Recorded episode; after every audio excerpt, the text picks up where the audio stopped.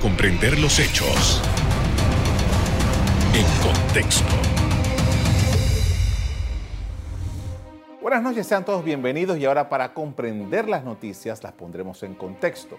En los próximos minutos vamos a analizar la situación de las universidades y el momento en que se da para que nuevamente los estudiantes puedan ir a las aulas de estas universidades. Para ello me acompaña la doctora Mirna de Crespo, que es la rectora de la Universidad Latina de Panamá. Buenas noches. Buenas noches. Gracias. Gracias por haber aceptado nuestra invitación. Eh, explíquenos eh, desde su perspectiva de la universidad que usted maneja y de la información que usted tenga, cuáles son las condiciones ahora, este año, eh, ya muchas escuelas, muchas universidades privadas empezaron clases desde enero con el sistema de los cuatrimestres. ¿Cuáles son las condiciones para que los estudiantes regresen a clases? Sí, las condiciones ya están dadas por los cambios que ha tenido el MINSA. Sin embargo, hay la resistencia de algunos estudiantes, sobre todo los nocturnos, de hacer cambios a estas alturas cuando tienen diferentes posiciones, algunos se han trasladado eh, hacia el interior de la República y han cambiado sus condiciones de vida porque la parte del arranque económico del país está andando poco a poco. Entonces, ese, ese cambio nos afecta directamente en volúmenes de matrícula. A todas las, a todas las universidades particulares les afecta ese regreso en cantidad de población. El otro aspecto que afecta es el hecho de que ya la tecnología entró para quedarse en muchos sistemas. Usted va a encontrar materias que quieren darlas virtuales, materias que quieren darlas presenciales. El sector salud quiere darlas presenciales, por supuesto, tecnología médica que requiere la practicidad de la persona eh, otras farmacias, todo lo demás, en medicina, por supuesto.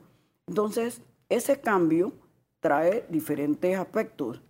Por ejemplo, si usted me dice que el aforo es total, yo procedo con los laboratorios totales. Si no es total y solamente está a un metro de distancia la persona de otra, como estamos más o menos aquí, significa entonces que yo tengo que nombrar muchos más docentes o distribuir la carga horaria para espacios que antes correspondía a un grupo, ahora en ese espacio tengo la mitad del grupo. Entonces, claro que me está afectando la disponibilidad de espacios, los horarios, el personal que yo tengo que contratar. O sea, son cambios que hay que tomarlos en cuenta en todo lo que es educación particular a nivel superior. Las universidades, como la Universidad de Panamá, está abarrotada en matrícula. Ellos tienen otros problemas. O sea, la capacidad de ellos va a ser la misma y la población que van a atender es inmensa.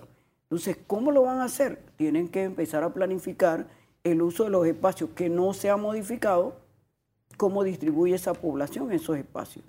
Entonces, eh, por otra parte, los docentes, muchos docentes cuando entró la pandemia de lleno, que tuvieron que pasar a la virtualidad, prefirieron renunciar. Renunciaron y esos son grupos que ahora están atendiendo profesores que les va a tocar la presencialidad y los profesores que están acostumbrados a la virtualidad y tienen planes virtuales, porque se han aprobado cantidad de planes en el país virtuales, carreras que ahora se pueden dar virtual, sobre todo a nivel de maestría, esos profesores ya se están adaptando a este cambio. Ahora, profesora, eh, las universidades, hay muchas universidades en Panamá, eh, creo que son como 33. 33. De esas 33 hay una buena cantidad que han hecho inversiones cuantiosas en infraestructura. Y esas infraestructuras que están ahí que no las han podido utilizar en dos años. Es correcto. ¿Cómo está eso? Muy mal. Así como usted dice, invirtieron, hipotecaron, tienen compromisos que durante dos años ha habido universidades totalmente cerradas hasta la fecha que han seguido manteniendo sus clases virtuales, pero el pago de los estudiantes ha disminuido enormemente. O sea, no solamente es que disminuye la cantidad de población, es que disminuye lo que pueden pagar y abonar y se acogen a financiamientos a largo plazo, a mayor plazo. Entonces, esas universidades que tienen compromisos hipotecarios pasan problemas, algunas tratan de buscar socios para equilibrar esto, hay otros que prefieren vender, eh, si no total, por lo menos parcialmente. Entonces, nosotros estamos, como quien dice, sobreviviendo, haciendo miles de arreglos, asociándose con otras universidades, viendo a ver cómo usted puede avanzar. Pero sí es un problema, un problema. El pago de los compromisos es fuerte. Usted tenía antes cafeterías que pagaban por estar allí, librerías que pagaban y otros servicios que ahora no los tiene, porque cerraron y la gente no se atreve, digamos, a poner de nuevo un contrato cuando usted no ve bien, bien la situación del país. Tiene que estar claro en cómo viene este desarrollo económico. Hay gente pagando ahora compromisos adquiridos dos años atrás. Entonces, todo eso es un acumulado que le afecta a usted en su ingreso y usted prefiere poner la educación a un lado y cumplir con su familia. Claro. Entonces, Doctor, usted me mencionaba hace un rato acerca de, cómo había mermado la cantidad de estudiantes. Estamos hablando de estudiantes de primer ingreso, estamos hablando del resto de la carrera. ¿Cuál es la distribución? ¿Cómo se ha dado eso? Mire, le puedo decir, por ejemplo, que cuando empezó la pandemia, ahí empezó el primer bajón de las universidades. Cuando entró el segundo cuatrimestre, que empezaba en mayo, usted no tenía casi estudiantes porque el, el Mitradel indicó, bueno, hay que cerrar, hay que cerrar, no tiene usted movilidad. Entonces, ese cambio brusco de pasar a la virtualidad cuando usted no estaba preparado, usted puede tener una que otra carrera, curso, pero 100%. Entonces, claro, allí mermó la matrícula de un solo golpe. Nosotros en un solo golpe perdimos al principio casi más de 4.000 estudiantes, en un solo golpe. O sea, eso para cualquier universidad es un golpe de muerte. Usted tiene que ver qué hace. La gente dice, no, pero se ahorran electricidad, que los elevadores, eso no tiene nada que ver. Cuando usted, un estudiante que paga una mensualidad, lo multiplica esa mensualidad por 3.000, 4.000 estudiantes menos, ese es un golpe fuerte, muy fuerte. Entonces, y, y, la universidad trabaja con flujo de caja, no hay Exactamente. ¿Usted qué tiene? Y encima de eso, sus compromisos bancarios están allí. Usted los tiene que cumplir. Aunque se los pasen y se los distribuyan en un tiempo mayor, los tiene que cumplir. Tiene que capacitar a su personal, pagar una plataforma más poderosa. O sea, esas inversiones, llegó un momento en que las universidades pequeñas estaban preocupadísimas porque ¿de dónde? ¿Cómo hago? ¿Cómo sobrevivo? O sea, la verdad es que las personas al principio no entendían y decían, ah, no, la virtualidad, eso es baratísimo, eso poner un programita y meterse en Zoom, eso no es así.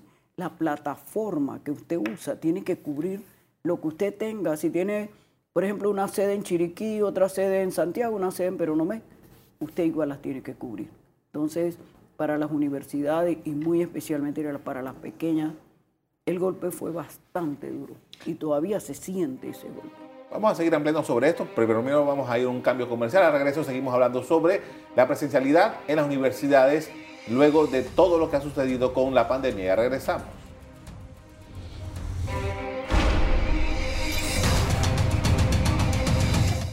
Estamos de regreso hablando sobre la presencialidad en las universidades. Me acompaña la doctora Mirna de Crespo, que es la rectora de la Universidad Latina de Panamá. Y eh, justamente estábamos hablando en el cambio comercial de el tipo de carreras, o sea, cómo preparamos, y ahí también tenemos los casos, los posgrados, las maestrías. Correcto. ¿Cómo, cómo se está manejando eso? Fue difícil y sigue siendo todavía un tanto difícil cuando usted pasa a la virtualidad las materias que dan laboratorio. O sea, usted entonces tiene que empezar a pagar para utilizar laboratorios filmados, hechos a la medida de su programa, no escoger un laboratorio de internet y usted decir, bueno, aquí está el tema de la sangre. No, no, no. Usted tiene un programa que cumplir, por ende, usted tiene que preparar un laboratorio simulado, filmado, arreglado y que el estudiante a la vez sepa presentar pruebas virtuales y controlar la calidad virtualmente, que el estudiante no pague para que alguien le haga las pruebas, para la calidad se mantiene de diferentes ángulos. Aparte de eso, usted tiene una responsabilidad que es darle al mercado productivo de este país un personal altamente calificado, no un personal que le trabaje con una figura, un personal que, que toque, que mueva, que opere. Entonces, eso significa un costo adicional para nosotros. Por ejemplo, ahora estamos intensificando los cursos que van a darse presenciales, porque empezamos una parte presencial, pero esto es paulatino para unas carreras. Ahora nosotros en mayo y muchas universidades en mayo ya tienen que arrancar presencialmente y empieza usted esa modificación de la virtualidad a la semipresencialidad o a la presencialidad según el modelo que tengan aprobado, porque hay modelos híbridos. Claro, es que por ahí va mi siguiente pregunta, porque si en mayo, estamos hablando de ya un Mañana. mes, exacto, si en mayo eh, las universidades van a empezar con la presencialidad, eh, ¿eso cómo se da? Eso, de nuevo, el PINSA tiene que ir allá a operar, ¿qué es lo que va a suceder? No, ya las medidas ya están avanzando. Ya. Nosotros esperamos que pronto el asunto de las mascarillas en lugares como este, como muchos, ya no, no afecte el tener que trabajar con, con- porque hay cursos de dicción, de pronunciación, de traducción, que usted con mascarilla es bastante problemático, el manipular mucho, por ejemplo, eh, todo lo que es química y esto usted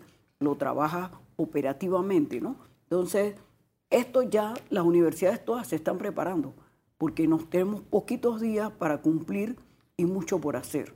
Entonces estamos también capacitando, todos estamos capacitados, todas las universidades están dando seminarios de toda clase, la vuelta a la normalidad, que se llama normalidad, pero, pero no es que era anormalidad, sino que estábamos en una condición de crisis sanitaria.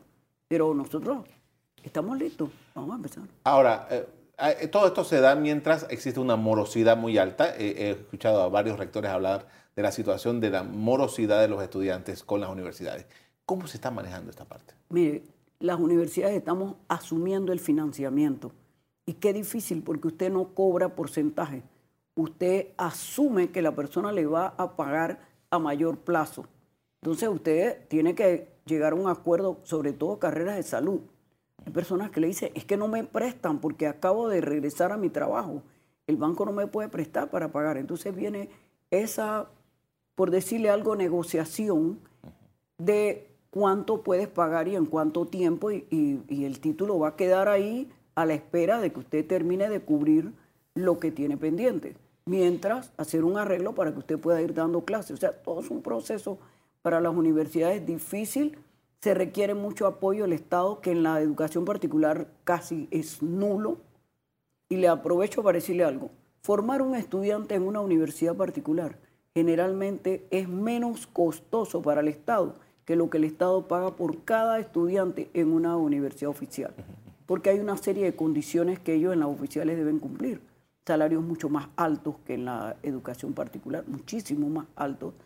Y usted va a encontrar salarios de los administrativos, altos salarios, 7 mil, 8 mil, 12 mil. Eso no lo usted va a encontrar en la Estamos viendo en educación Chiriquí, por ejemplo. Que Pe- Nosotros, imagínense, eh, o sea, eso porque el estudiante es el que sufraga su educación. El Estado no nos paga a nosotros por un estudiante. Puede darle becas, eso es otra cosa.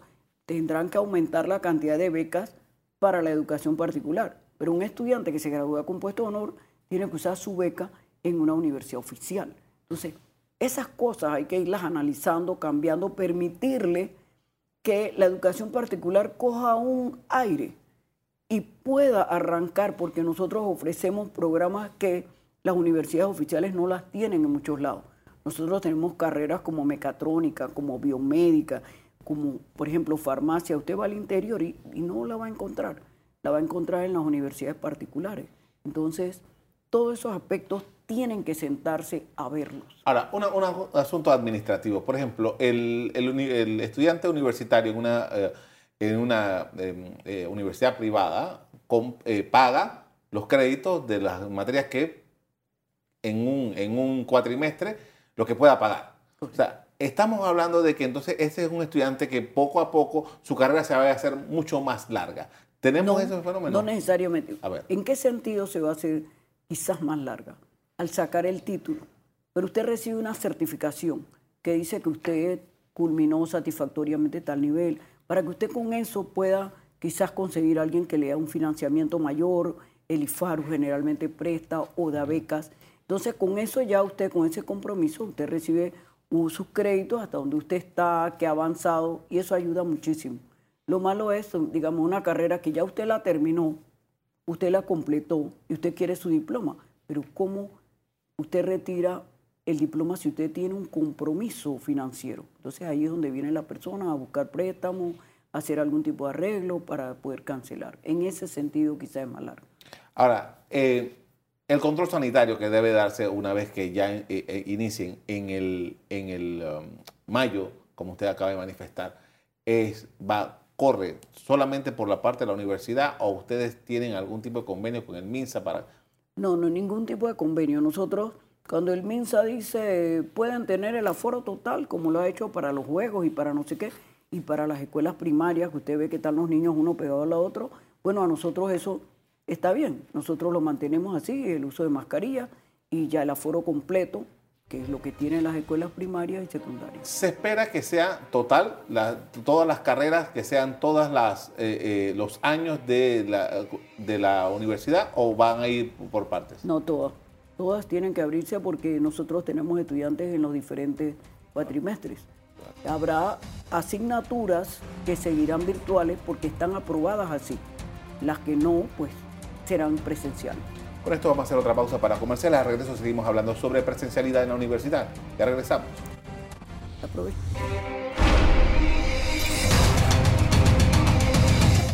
Estamos de regreso hablando sobre la presencialidad en la universidad.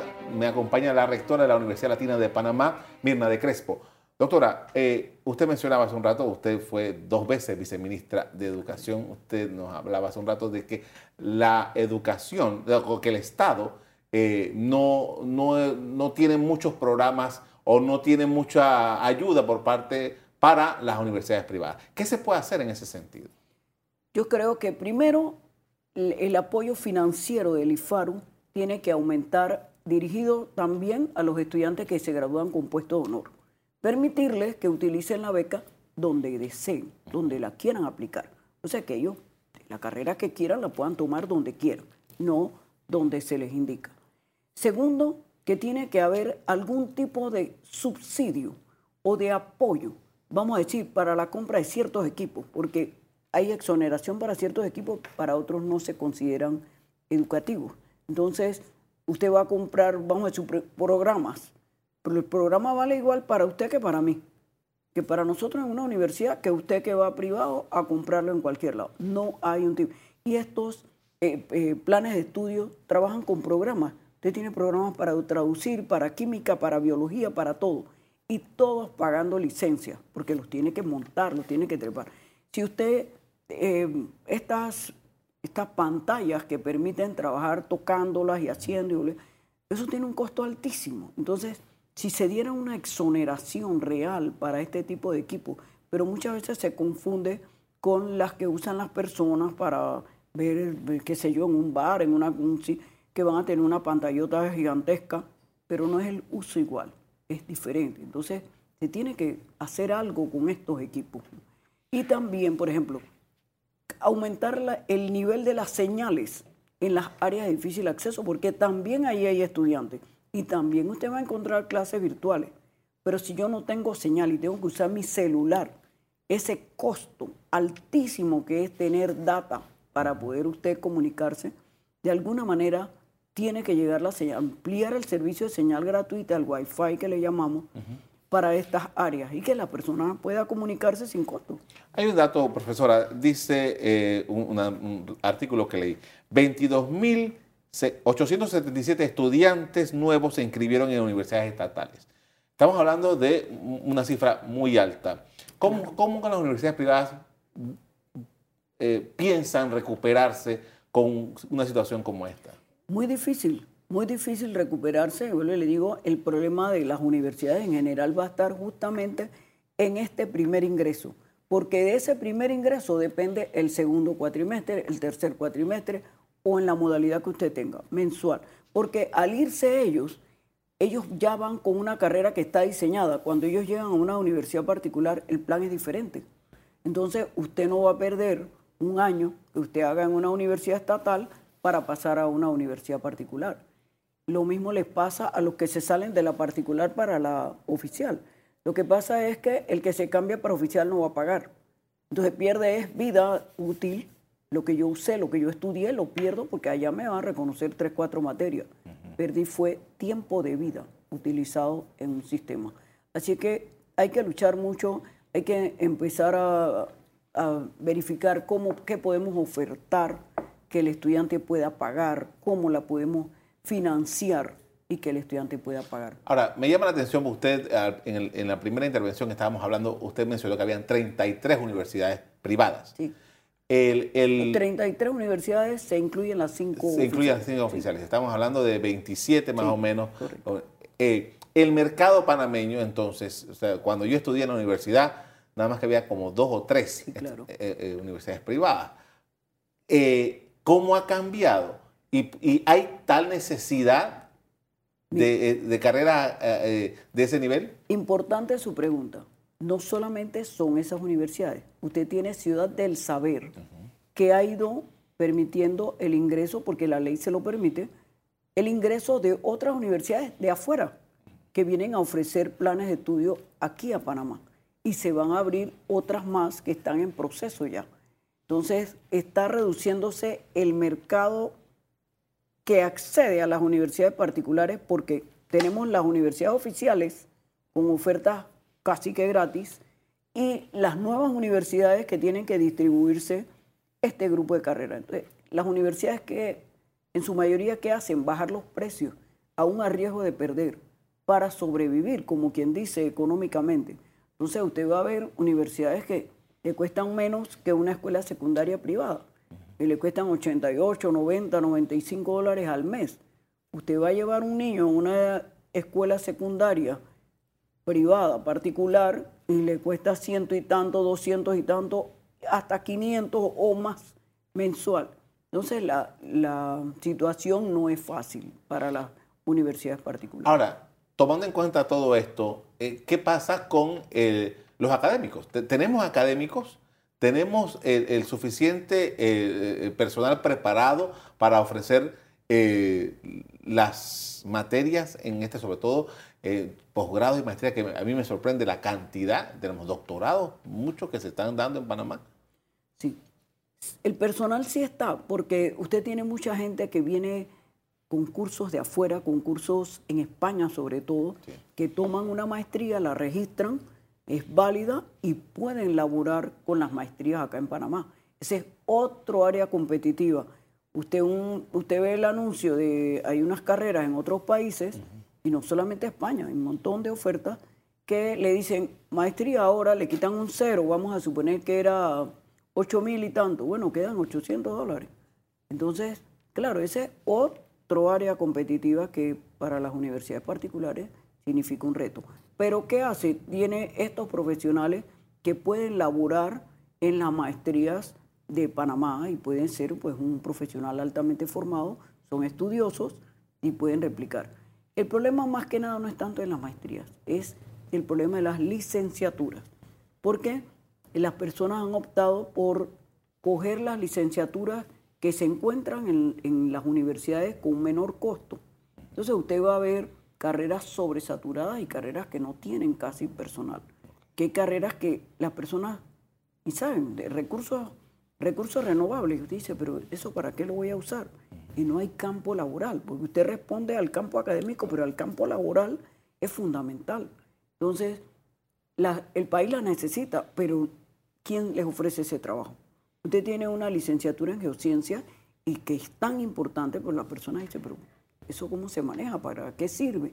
No conocen el, impacto, ni las industrias tampoco, porque como no hay profesionales de esa área, buscan otro tipo de ingeniería ingeniería es buenísima, hay que ir la ingeniería, la biomédica, una carrera que usted no termina de graduarlo y ya tienen trabajo, pero las personas la desconocen, muchas carreras que desconocen. El área de comunicación es un área que el mercado es restringido, pero es un área importantísima formar periodistas con buena línea, bien buen peso, que sepan pararse frente a una cámara y recoger lo importante. Entonces, pero la persona dice, vamos, está duro, periodismo, conchole. O sea, hay que saber mover estas carreras que necesita el país, necesita el campo laboral, el campo productivo, pero eh, no, no les damos esa oportunidad. Doctora, a, a, luego de estas circunstancias, todo lo que hemos vivido a través de la pandemia, eh, los cambios que se han tenido que hacer y qué cosas llegaron con la pandemia que se van a quedar definitivamente en el campo académico? El campo se va a quedar la virtualidad. La virtualidad nos permite acercarnos, nos permite cubrir más personas, traer, permitirle a la persona trabajar, amoldar su horario, eso se va a quedar. La investigación, antes el estudiante estaba acostumbrado solo a recibir. Era una persona que se podía sentar, anotar, grabar y se acabó. Ahora usted pone asignaciones necesariamente para subir en las plataformas y usted tiene que estudiar, tiene que investigar para quedarse. Tiene profesores altamente capacitados en el uso de la virtualidad. Antes no, si yo no uso, y la gente me decía, no, yo para qué quiero eso, yo no voy a estudiar nada de virtualidad. Pero ahora esa gente es un as haciéndole usted montando en una clase, un video, un todo, porque se capacitó para quedarse también. El estudiante, el amoldar su horario a las ofertas suyas, el autocontrolarse para quedarse. el estudiante sabe que tiene una obligación de subir fecha y hora.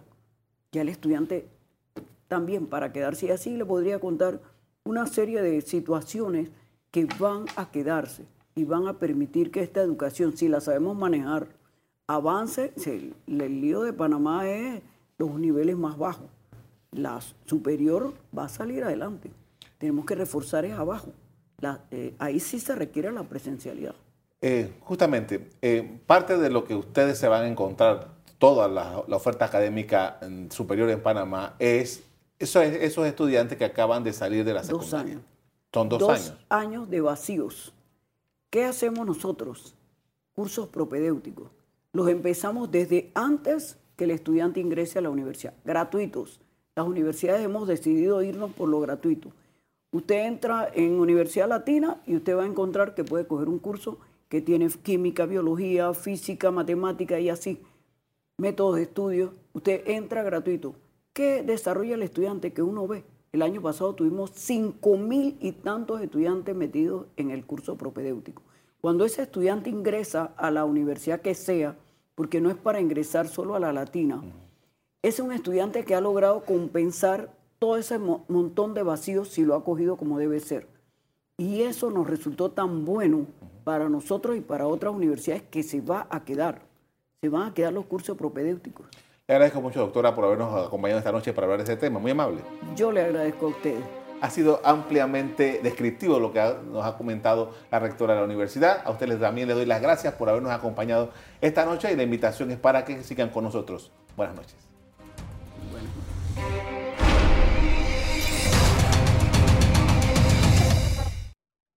Revive este programa entrando al canal 1 de BOD de Tigo.